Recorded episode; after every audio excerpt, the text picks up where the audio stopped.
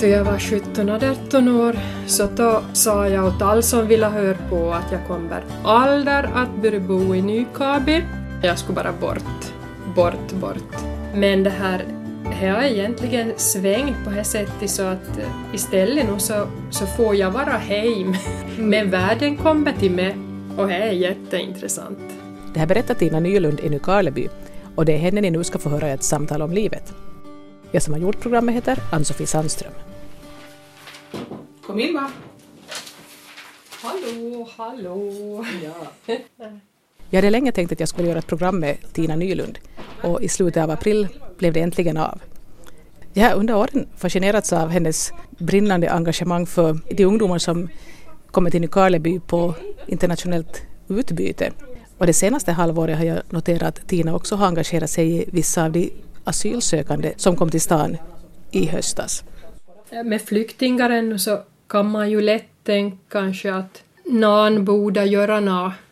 Och jag kanske tänkt så det att men varför skulle inte jag göra något? Och i det här skedet i livet så har jag ju ett småbarn och på det sättet så jag har tid. Och, och jag har inte handi spärren. Jag tycker inte att det är svårt att börja prata med en alldeles främmande människa. Och det här, då kanske jag ska använda mig av det. Och man kan ju göra, man kan ju hjälpa på så många olika sätt. Och det är ju inte bara flyktingar. Man kan ju, man kan ju göra så otroligt mycket goda saker i samhället. Det är ju många där som behöver hjälp. Men nu, nu råkar jag av en händelse var så det att jag, att jag började känna den här pojkan. Ska jag lämna in så du får mjölk i? Ja, ja li- bara lite. Lite mjölk. Tänkte att vi pratar dialekt. Ja. Protala helt vanligt så ska vi se hur, du, hur när jag ska ha det här. Ja. Jag är Tina Nylund, fyrtiosju år. Bor i Nykarleby. Jag är gift och har två barn. En artonåring och en tjugoåring. Och jag jobbar på Nykarleby kultur och fritid. Ja. Har du gjort länge? Så det är kort. Har du gjort länge? Jag hade tänkt jobb där i fem år till jag började. Men det här, nu är jag liksom ordentligt på övertid. Nu har jag jobbat tretton år. Varför tänkte du skulle jobba fem år? Jag vet inte. Och, och jag var dessutom så dum så jag sa hej i anställningsintervjun. Då de frågade vad jag tror att jag är om fem år. Så började jag sitta och berätta att jag tror nog att jag kanske jobbar någonstans i Vasa eller något. Och sedan slog jag mig att men herregud jag har inte ens fått det här jobbet än. Och sitter, sitter och pratar om vad jag, vad jag ska jobba på nästa jobb. Men tji fick det för det här. Jag trivs så fruktansvärt bra.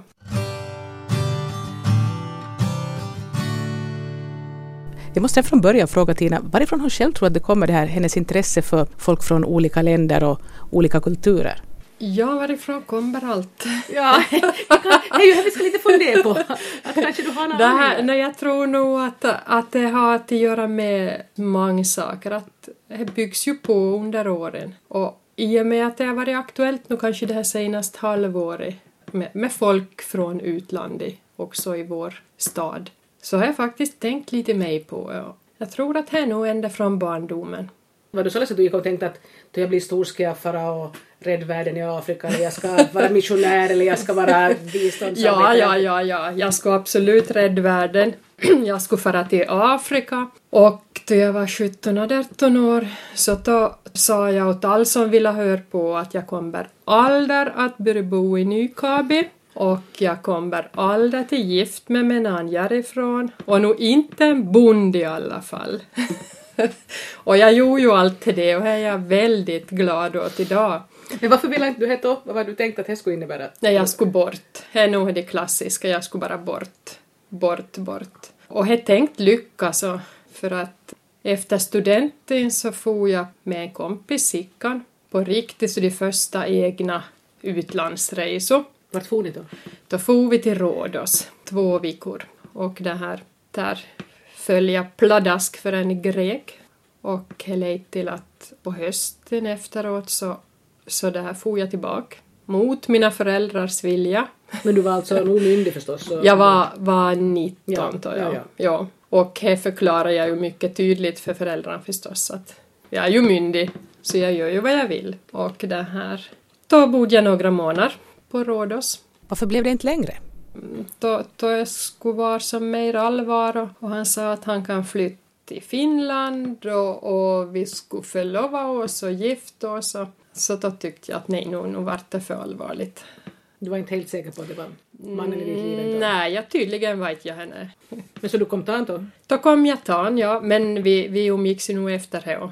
Men att jag kom till han på hösten så då får jag i, i Finns folkhögskola. För att jag skulle fortfarande dit vara i Nykarleby. Och jag hade lovat föräldrarna att jag skulle söka. Fast jag skulle ha ett mellanår efter gymnasiet så skulle jag söka något ställe. Liksom bara på någonting i alla fall. Det var sökt. Jag var på barn- och ungdomsledarlinje. Och det var ett väldigt intressant år. Det passade perfekt efter studenterna. Efter Grekland. Baket här så jobbade jag som servitris på Åland. En sommar bland annat. Och så studerade jag turism efter det. I Borgå? I Borgå. Ja, för du hade ju ja. studerat samtidigt som Kjells syster. Ja, ja. Mm. Okej. Okay. Det är faktiskt studentmärkonom inom turism. Var det liksom när som du tänkte att du skulle jobba med turister utomlands eller skulle du jobba? Ja, jag minns faktiskt inte riktigt idag hur det började. Um... Men du ville inte tillbaka till Nykarleby? Nej, klar. Absolut inte. Nej, jag ville inte tillbaka utan... Ja, nog var det väl en slags fascination för olika länder. Inte direkt språk. Jag har, jag har aldrig varit riktigt egentligen intresserad av språk. Det är något som man behöver för att kommunicera men att inte något som jag på det sättet skulle vilja fördjupa mig i. Då det gäller engelskan så, så han är ju inte på något sätt perfekt men det viktiga är ju att man förstår varandra. På arbetet så, så brukar vi säga att vi till flesta år så pratar en så halvdålig engelska som är inspirerad från olika länder i Europa.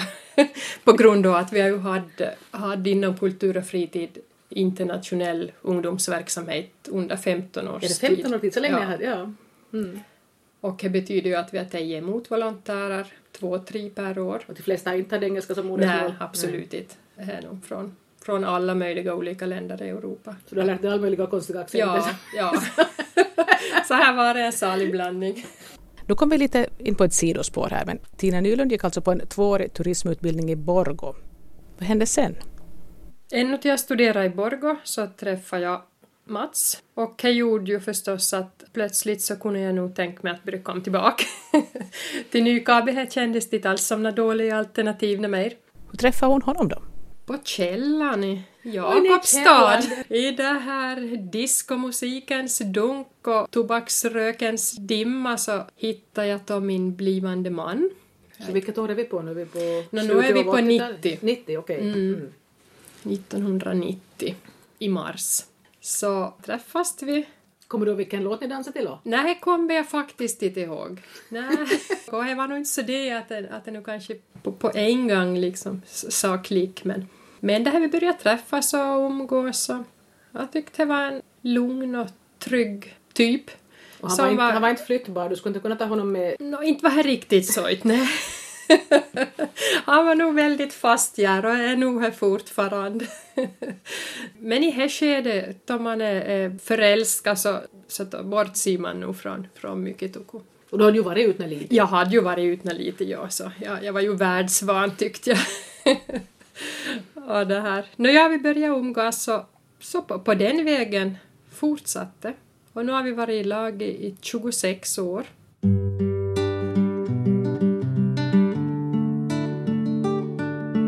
Jag tänkte ändå på att du funderar varifrån det här intresset kommer. Så väldigt tidigt då, då jag var lill så mamma min hade en kusin, Glenn, som bodde i Sverige. Han bor fortfarande här. Och under många år i hans ungdom, eller han var nog vuxen kan man säga vid hela laget. Så det här gjorde han så att han arbetade en tid och så reste han resten av året. Och alltid han kom och hälsade på så hade han en bunt med diabilder. Och så bänkade vi oss och han hade ju tagit med sin diaapparat. Och så såg vi då på, på det här bilder från massa exotiska länder. Och han hade med små presenter. Jag har ännu en, en liten rosa speldosa från Japan till exempel som han hade åt med. Och det var väldigt fascinerande. Och jag undrar egentligen om det var det som, som var riktigt Så han var riktigt vidfärd. Han var riktigt vidfärd. Ja, ja, riktigt. Allstans. Alltså det var Transsibiriska järnvägen och Kina och Japan och Nepal och överallt. Slår sig ner i den här kedjan eller reser han ännu? Han reser inte mer. Han Nej. slutar plötsligt. Han har sitt allt. Han ville se. Okej, men man kan ju faktiskt få... Ja, men det var under många år så ja, han ja. hände faktiskt nog mm. si egentligen hela världen. Men han var ju säkert en förebild då. Ja, han var nog här. Och det här... Ska vi säga, i, i Munsala och tradition så har ju är liksom en tradition att fara bort. Men, ja, folk har emigrerat ja, i all, all värld. Fort, ja. Förr i tiden var ju förstås att man for, for och söka arbete. Mm. Men nu var det en ganska stor dos och äventyrslystnad då. Och jag är ju uppväxt riktigt vid havet. Och, och, eller i, i Munes så är ju havet överallt. Jag, jag tror att åtminstone i med så fanns det nog att, någon slags som det underliggande. Att, att man måste nog få se vad som finns till det i horisonten.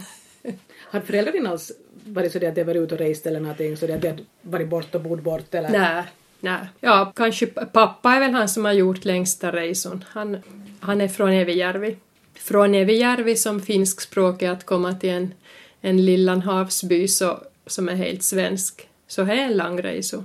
Och hon råkade komma just dit, då hade liksom, var det för att han råkade mamma din? Eller hade ja, eller, ja, han var, han det här var skogshuggare och kom då på jobb som väldigt ung till, till byn och då träffas de. Talar ni båda språket hem då eller? Nej, tyvärr så gjorde vi ju här. Att han lärde sig svensk då? Han försöker ju med, med all makt lära sig svensk. Mm. Och då vi var små så jobbade han ju så mycket så att jag vet inte om jag, om jag skulle ha fastnat så mycket i alla fall. Mm. Men vi har nog haft lättare med finsk för att det har varit naturligt. Ska jag fylla på lite? No, nej, lite. Lite. Par cent. Tack, det är bra. Tina berättade här tidigare att hon träffade sin blivande man medan hon gick på en tvåårig turismutbildning i Borgå.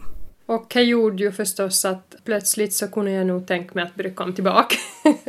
Till Nykarleby här kändes det alls som några dåliga alternativ med mig. Och så... Efter till studierna så fick jag jobb på guldkustresor och eh, så vann jag på lotto. Och för, alltså mig, ja, för mig då så var det en massa pengar. Jag hade sex plus eight. Okej. Okay.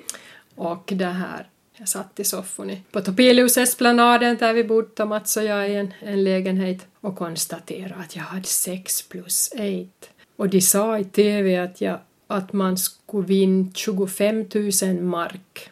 Och jag tyckte det var ju en otrolig summa. För att inte hade jag ju någon gång hade några sådana pengar. Och så då vart måndagen så då skulle jag ringa och höra hur jag liksom skulle göra för att få ut dem då. Och så ringde jag till Veika och så jag hade hittat några nummer. Nå, hon var ju förstås bara finsk. Och jag var ju säker på att det var ju tjugofem tusen för de hade ju sagt det. Och jag fattar inte vad hon pratar om för det, det låter ju inte alls som, som tjugofem tusen. Så till sist så slutade jag med att hon, hon fick säga nummer för nummer på finska så skrev jag upp. Och det var sjuttionio tusen mark. Åh, det var mer än vad de hade sagt. Ja, det var mycket mer än vad de hade sagt. Och det var därför som jag som inte kunde tro. Jag tänkte att hon, hon måste ju som ha missförstått mig på något sätt. Eller något. Men det var sjuttionio tusen mark. Och här skulle jag få hem till Veikaus kontor i Vasa. Och det här det var ganska omständigt att få ut den i pengarna. Så vilket år talar vi om det? Det här var, skulle jag kunna vara nittiotvå eller nittiotre. Och det här, det jag stod där i Veikaus kontor i Vasa så samlas det en lång köbakett med. Och det var ju bara en lille ställ så all hört ju förstås vad jag hade fått. Och, och hade känslan till jag gick ut med, med det här hade checken då i handen så, så var det liksom främmande folk som klappade in på axlarna och sa grattis, grattis.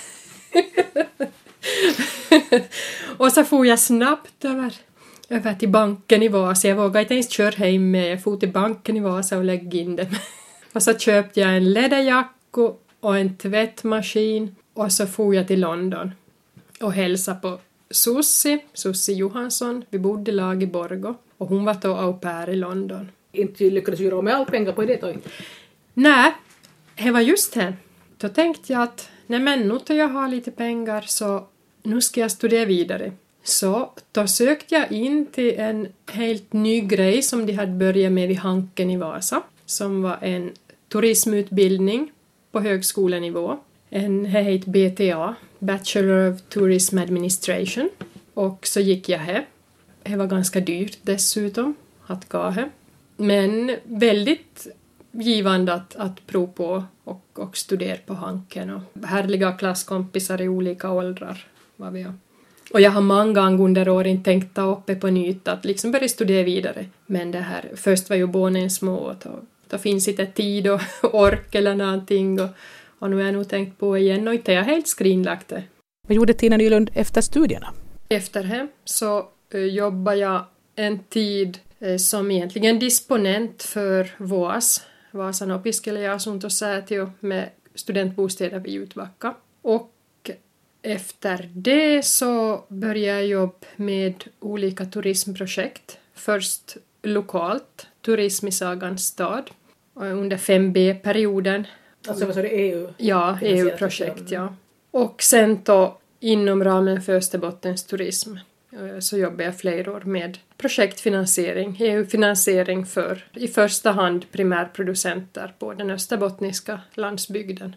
Och sen så var den här tjänsten ledigt på kultur och fritid inom Nykarleby stad. Och som Tina berättade här tidigare så fick hon det jobbet. Jag frågade Tina om det då var så att hon valde att börja ägna sig åt det här internationella ungdomsutbytet eller om det var någonting som bara hörde till hennes jobb. Nej, alltså det var ju, det ingår alltså internationellt ungdomsarbete så vi sysslar med det inom kultur och fritid. Men inte ju all kommuner här. Nej, nej, nej. Tvärtom. Alltså vi är ju en utav till få finlandssvenska kommuner som gör det.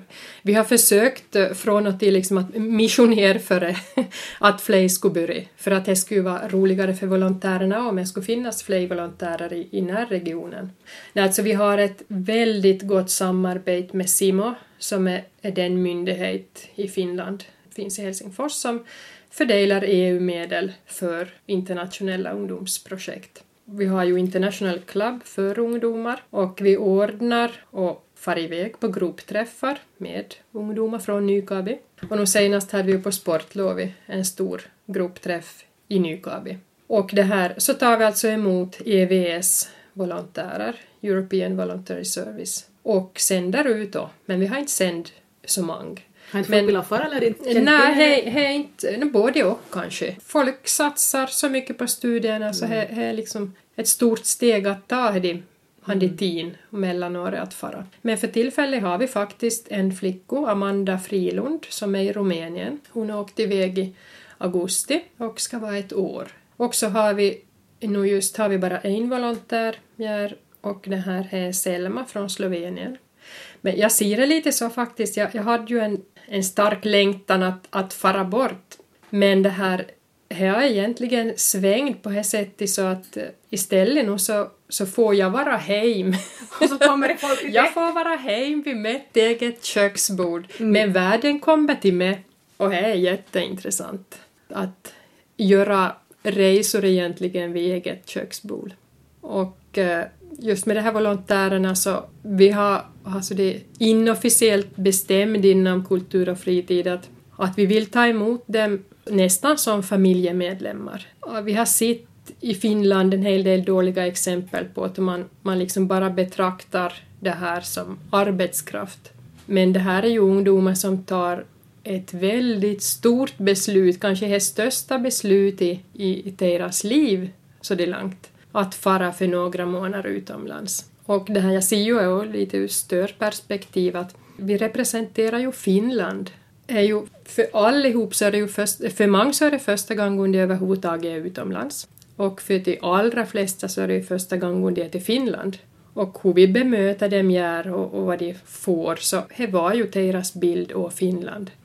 Så vi bestämde att han dag som vi känner att vi inte längre kan ta emot dem med hjärta och så då, då ska vi slut. Det är liksom inte bara arbetare som kommer utan det handlar ju om att, att växa som människa och utvecklas och, och liksom lära sig att ta ansvar och allt det här. Så. He, har man sig att inte fanns att du det var om för jag skulle säkert vilja papporna mm. liknande. Det gör det för mig också. Men just det här volontärsarbetet så är några som har, har gett mig personligen väldigt mycket. och liksom det ingår ju i mitt jobb, men det här är ju in, ingenting som man kan göra mellan åtta och fyra. Utan, så att jag, jag ser nog på gott och ont så, så ser jag nog arbetet med ur fler aspekter, att det är nog, det är nog mer en livsstil egentligen, och det gäller inte bara det här internationella ungdomsarbetet utan det är nog allt möjligt annat. Eftersom det är lilla stad så folk känner ju en och vet vad man jobbar med, och har man nå på hjärta så it, it kanske man vill vänta till på tisdag mellan ett och två. Utan träffas man i affären så då lämnar man just där och pratar. Det var en tid då barnen var mindre och vi for och handel, så ibland så, fast sonen egentligen hellre skulle vilja sitta och vänta i bilen, men han kom in med mig för att se till att jag inte skulle lämna och prata så mycket. Du skulle inte fastna i mun. Ja. Så det här. Ja. Men här, här är ju en tjusning med småstaden här. Mm. Hur råkar sig att du, du har liksom engagerat så mycket i det här? Det är ju ett gäng unga pojkar från Afrika, från, huvudsakligen från Somalia. Somalia, ja. Att du, var det så att du hamnade att ta tag i dem, eller var det bara att du blev att du som engagerade? Alltså, varför jag råkar vara engagerad, så, så egentligen det var dels både planerat och helt oplanerat. Och det, var, det hände båda till saker precis på samma kväll.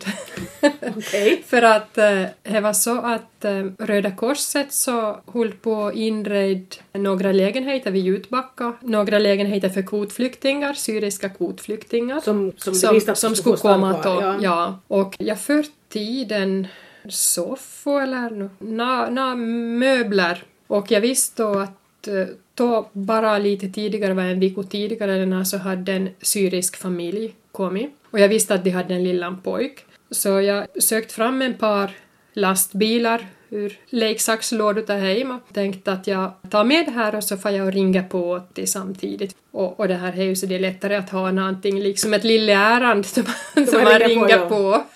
Så då hade jag två lastbilar i handen. Han familjen så pratar väldigt bra engelska. Så vi... Vi hade en riktigt rolig första stund i lag och kom överens om att jag, jag kommer på nytt och hälsade på en annan gång. Så gick jag ut tillbaka och så såg jag att det var några mörka pojkar på, på området. Och Nykarleby är ju så lilla stad så...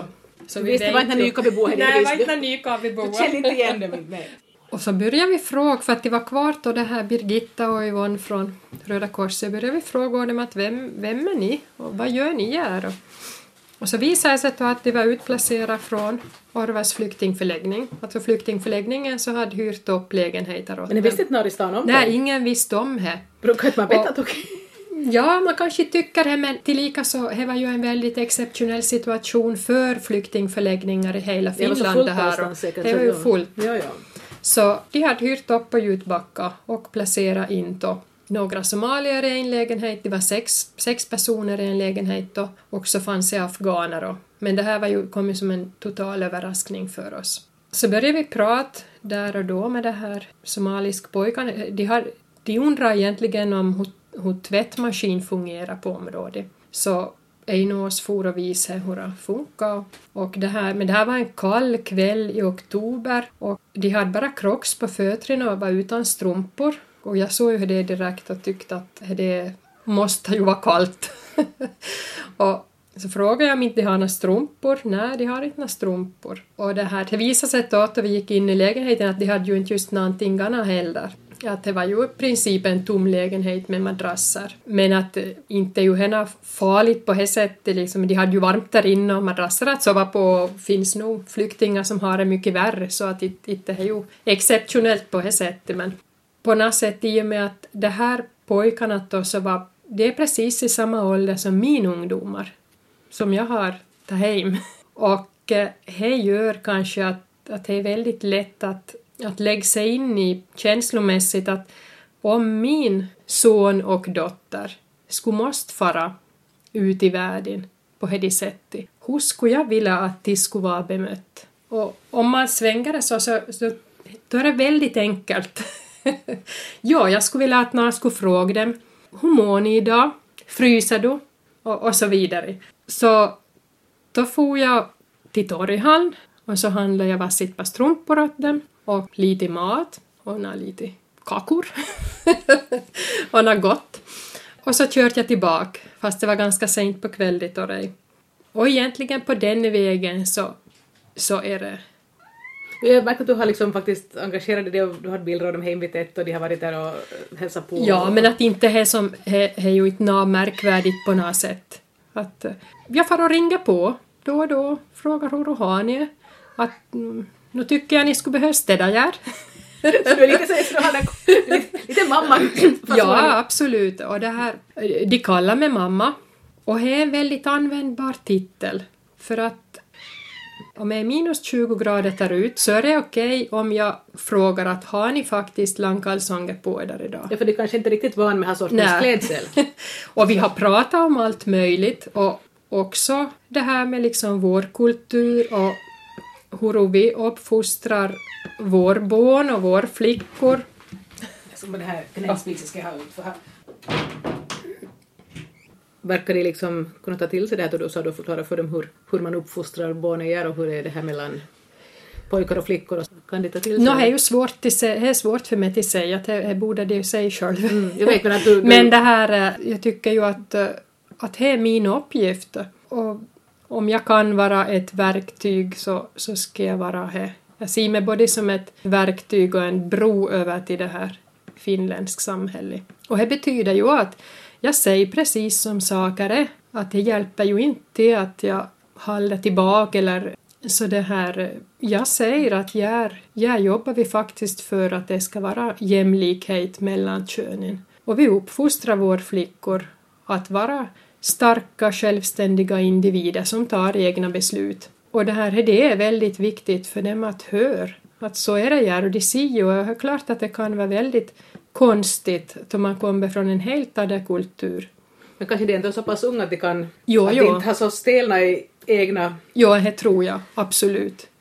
Jag tror att det har stor betydelse. Men också att man förklarar hur det mm. faktiskt är. Att så det är det på riktigt gör att flickor får ta egna beslut och, och så som det ska vara. Och kanske de kan tro på det just för att du är som en mammafigur för dem. Jo, jo. Jo, jo. Till lyssna verkligen. Ja, ja. Här, här gör det. Det finns ju också ungefär tio afghanska pojkar. Men det här har nog varit att jag... Man, man kan ju inte... Man har ju gränser och, och det här man passar bättre ihop med vissa... Jag vet inte, kanske jag var, har varit afrikan tidigare.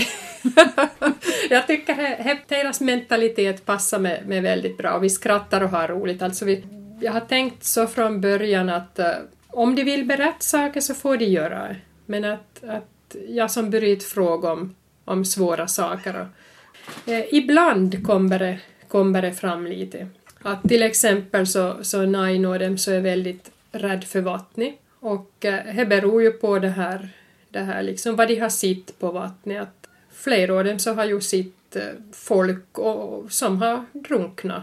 Och det här också liksom vänner och, och bekanta som har, har farit över med båtar och sedan aldrig hört så mer. Och det är klart att sånt lägger spår. Och det här är nu av de här somaliska pojkarna så... Då vi pratade lite om läget i Somalien och så det så sa han att... För pojkar i deras ålder i Somalien så finns det bara två alternativ. En del så var man, tvingas man att vara soldat och död där, eller så var man själv döda. Det är de två grundalternativen som finns. Och därför så flyr ju speciellt unga pojkar. Och, och det här är ju fruktansvärda videor som de, som de har visat på. Som, som finns och just med avrättningar och unga pojkar. Och här, här sker ju fruktansvärda saker som inte vi har en aning om egentligen. Det var ju en av de här som blev skickad tillbaka till ett annat land. Ja, Mohammed som faktiskt tog hjälp på media för att, att belysa den här situationen och som jag tycker att det, att det är helt tokigt. Det finns ju det här Dublin-avtalet som säger att asylansökan som ska behandlas i det första land man kommer till och vara registrerad i. Och det är klart att om man kommer med båt till exempel från Somalien så tar man ju till land i Finland. Det är lite svårt, man ska nog ha farit ganska långt då. Så vanligen så kommer det ju i land i Grekland eller, eller i Italien. Vissa utav det här har ju kommit till Grekland också. Och det här Mohammed så han kom i land på Sicilien. och eh, tvingas att registrera sig där, alltså med fingeravtryck. Och då ansökte de asyl senare i Finland, så kom ju det här fram då, att han var registrerad i Italien. Och då trädde ju Dublinavtalet i kraft och han fick då utvisningsbeslut på att, att hans asylansökan ska behandlas i Italien. Beslutet hade varit i december, han kom till Finland i, i maj. Men han fick veta i februari och har varit verkställt nu då för, för bara några veckor sedan. Jag förstår förstås att det måste finnas sådana avtal, men det känns så tokigt i och med att Finland samtidigt har lovat att de ska hjälpa Italien med, det, med deras flyktingbörda och eh, flyger hit flyktingar från Italien. Och skicka tillbaka. Och samtidigt skicka tillbaka. Skulle inte man kunna säga att, att vi tar det här som det finns här? Ja, en helt vanlig invånare i Finland så, som jag är, så, så har jag svårt att förstå det tankegången. Men hur skulle spara pengar om inte man skulle flyga folk fram och tillbaka? Absolut. Och eh, Mohammed hade ju, kan man lugnt säga, börja liksom integreras i Finland och i Nykarleby. Och hans situation så var, var kanske mer utsatt på det sättet att eh, han har en polioskada från barn som gör att han har, har svårt att gå. Och han är väldigt ung och det här pratar egentligen nästan ingen engelska. Han förstår nog en hel del men han, han pratar inte när vidare engelska. Så att eh, han var i en väldigt utsatt situation och kände ju förstås inte en enda i Italien. Att om man såg som vilken stress är det beslut i orsakan och, och helt enkelt smärtor på både fysiskt och psykiskt och det är oronat för att om man får ett sånt beslut och så vet man ju aldrig när det verkställs. Att okej, okay, kommer polisen och hämtar mig idag eller om en vecka eller om en månad. Man kunde riktigt se det, smärtan att han, han slutade äta. Han for inte på någon svensk undervisning med mig. Han bara låg i sängen i princip.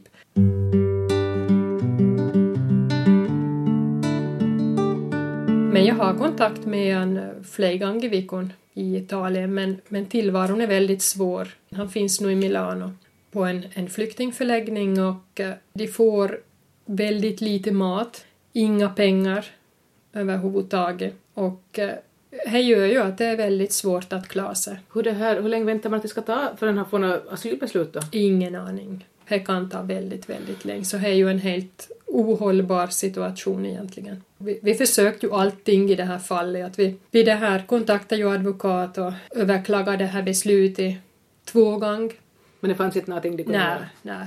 Och vi hade då kontakt med Migri, men därifrån fick inte vi ens ett, ett svar. Och här förstår jag kanske också i och för sig att de kan inte svara på enskilda mejl. Men nog visste vi med ganska stor säkerhet att det skulle sluta så det i alla fall. Men jag tror att folk gör så. Vi har ju kanske en tendens att, att uh, vi tror inte bara blint på olika beslut. Utan vi vill i alla fall försöka ändra på, på det här övermakten. Har du fått stånd i här? En utav de här pojkarna så har fått uppehållstillstånd. Junior från Cameroon. Så det här, han bor nog i Vasa. Men det här där har ju inte fått några besked ännu. Men just med den här Junior från Kamerun så då han hade fått uppehållstillstånd så var hans tanke att han skulle flytta till Helsingfors. Som är ju för fler utav, utav de här flyktingarna förstås till större ställen. Och det här han får tid för att se om han skulle hitta en lägenhet. Han hade planerat att vara två veckor. Då han hade varit lite över en vecka så jag var i kontakt med honom och frågade hur det är och hur det går. Så, så visade det sig att, att pengarna började vara slut och eh, han skulle ännu vara en vecka till. Och så kom jag på att men jag kände ju faktiskt en del folk i, i Helsingfors. Att, så jag, jag testade, testade och la ut på Facebook. Jag plockade, plockade några som jag kände i Helsingfors. Främst folk från C I M O. som jag kände via, via jobbet. Och det här till exempel Nina Gran på Kulturcentralen i, i Helsingfors. Och det här berättar om situationen att, att jag har en, en kille som jag känner som bor, bor i Nykarleby och har fått uppehållstillstånd och han finns nu i Helsingfors och är hungrig. Finns det någon möjlighet att, att någon utav er skulle kunna ta med på maten då? Och genast så, så rasslar in svaret, nej men naturligtvis. Och, och det här så, förmedlade jag hans kontaktuppgifter och både folk från C I M O och Nina så bjöd han på mat olika dagar. Och vid C I M O så samlade till och med ihop lite pengar åt honom. Och det här är det tyckte jag var helt enastående roligt. Och Junior själv, han var fullständigt förvånad hur det kunde vara möjligt. Att det plötsligt dök upp vänliga människor som ville hjälpa. Och, och det här det var en jätterolig grej som, som visar att, att det finns ju som otrolig hjälpvilja och vänlighet om man får, får ett tillfälle att ta fram med sig. Jag är så tacksam för de här människorna att det visar liksom. Men hon hamnade i Vasa då? No, det var nog för att det var... Eh, han, han, han, ja, han fick nog inte några bra intryck och Helsingfors plus att det var jätte, jättesvårt att, att hitta en lägenhet. Och, och så ville han vara närmare de här människorna gör som, som man kände. Ja. Ja, för att det är ju det enda han kände i Finland. Så att han spelar nog faktiskt med V P S A-juniorer fotboll för att han är fotbollsspelare. Så jag hoppas verkligen att det ska gå bra för honom.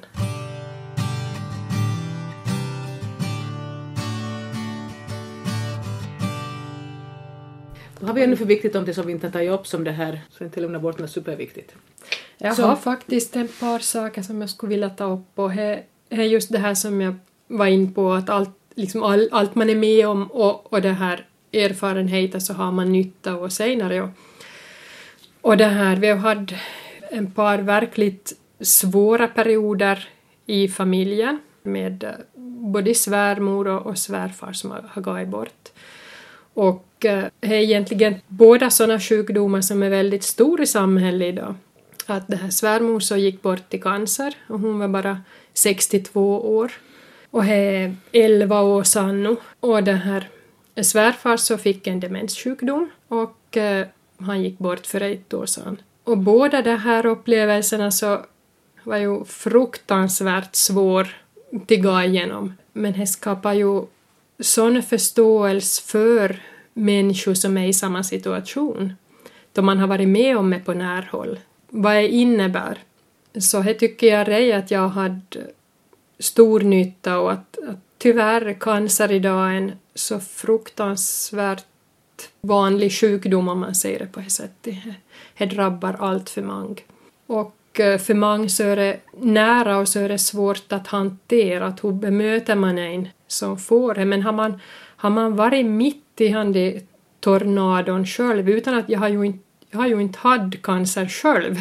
Men man kommer ju väldigt nära. För att, att min man så är, är enda barn. Och på det sättet så var ju bara vi. Som liksom fanns där. Då jag var som, som väst. Mm. Mm. och, och det här att man har sitter på så närhåll. Så då vill jag tro att man kan. Kan och vågar kanske bemöta folk i, i hans situation. På ett annat sätt. Att där man vågar fråga hur de mår och hur går det med behandlingen och, och vad är nästa. Och tyvärr är det så vanligt att folk är så rädda att, att göra är besvärligt eller sårnan. Eller så det att man, man istället tar avstånd och det är det värsta man kan göra. Men det här var, det var otroligt svåra år. Det här. Svärmor hade cancer ett år ungefär för hon gick bort så att det gick ju ganska snabbt då. Och de här barnen var, var ganska små, de var i skolåldern och, och jag hade heltidsjobb förstås. Och att samtidigt då hålla koll på behandlingar och, och, och stödja svärfar som hade väldigt svårt då den här situationen förstås. Och städa två hushåll och ha hand om matlagningen och allt, allt sånt det. Så, så det var otroligt lärorikt men förstås tungt då. Och det gjorde att jag, jag tog faktiskt ett... år ledigt sen. Så jag var, jag var alterneringsledig ett år. För att efter att hon hade gått bort svärmor så, så då kom den stora tröttheten.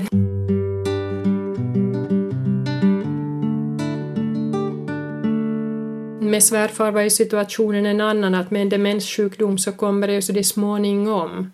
Att man börjar ju märka att nu är det, nu är det något som inte riktigt rätt gör.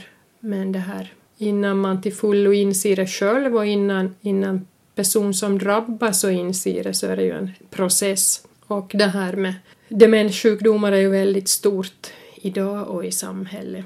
Och under ungefär ett och ett halvt, två år så var vi väldigt bonde. Vi, vi kunde egentligen inte fara någonstans för att han bodde ensam i ett egna hemshus och kunna ställa till med allt möjligt. Allt möjligt kunna hända, ja. Och det här tanken är nog bra att man ska bo hem så länge som möjligt, men det passar bättre åt sådana som inte har en demenssjukdom.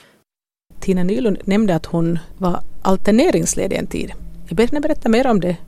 Jo, efter att den här svärmor hade gått bort så jobbade jag vidare bara farten en tid. Och det här med sen så började jag känna att, att, att jag behöver verkligen en paus. Jag hade varit, tagit väldigt mycket kraft då när jag är sjuk och, och det här med bortgång och heltidsjobb och barn och, och allt möjligt. Så då började jag utreda liksom, möjligheten att ta alterneringsledigt.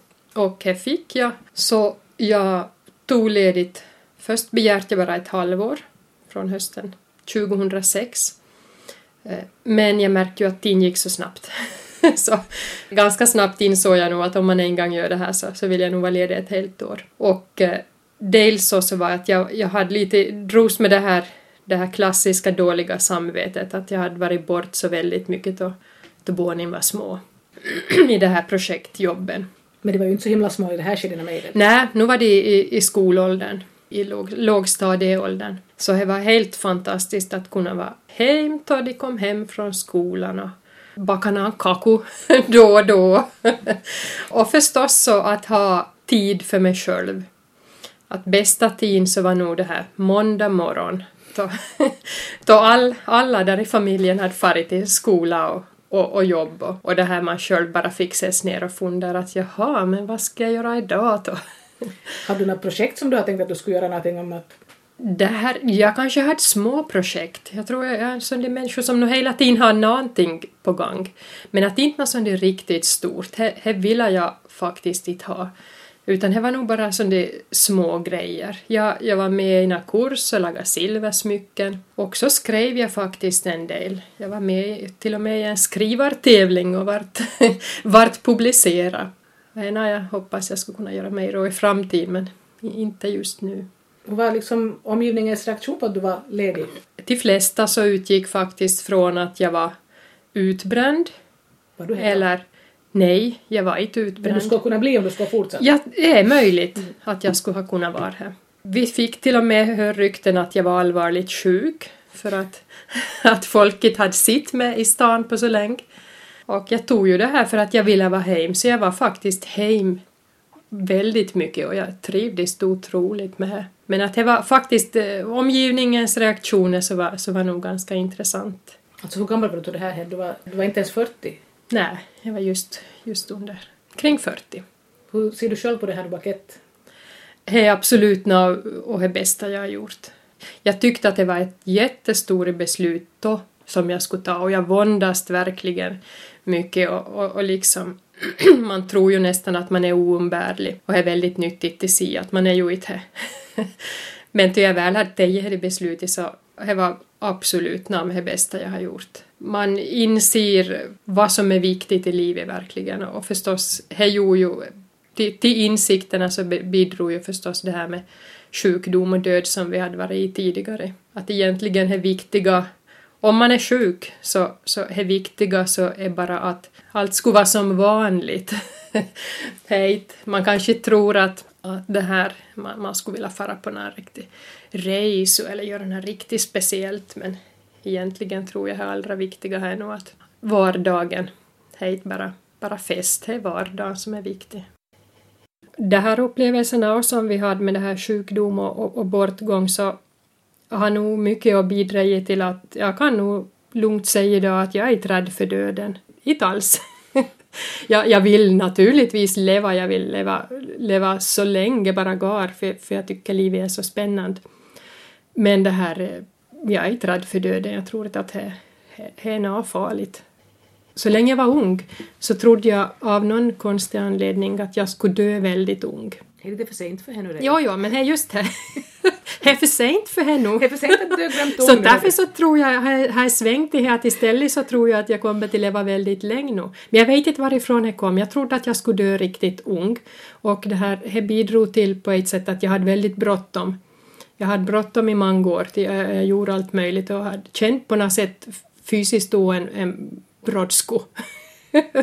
Nu kan du bli lugna ner. Ja, nu är jag lugna ner mig. Jag har absolut lugna ner mig för, för det här. Ja, jag liksom, för sig inte dö ung nu.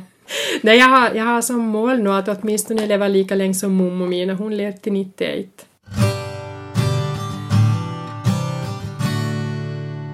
Med flyktingar så kan man ju lätt tänka kanske att någon borde göra nå.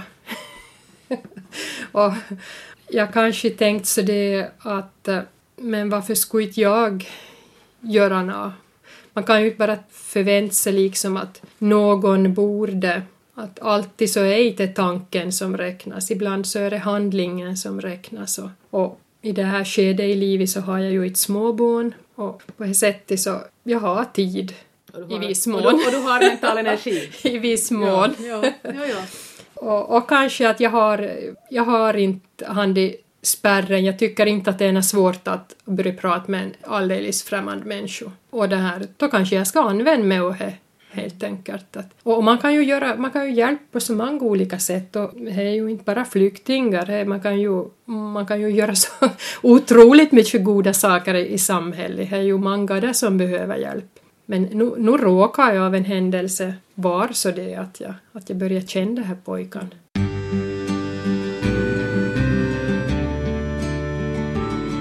Ja, allmänt så jag tycker livet är så fruktansvärt spännande. För man vet aldrig vad som, vad som händer. Och om man ser tillbaka så, så ser man ju att olika saker man har varit med om så, så liksom har man nytta och längre fram. Det här var ett samtal om livet med Tina Nylund i Nykarleby. Och jag som gjorde programmet heter Ann-Sophie Sandström.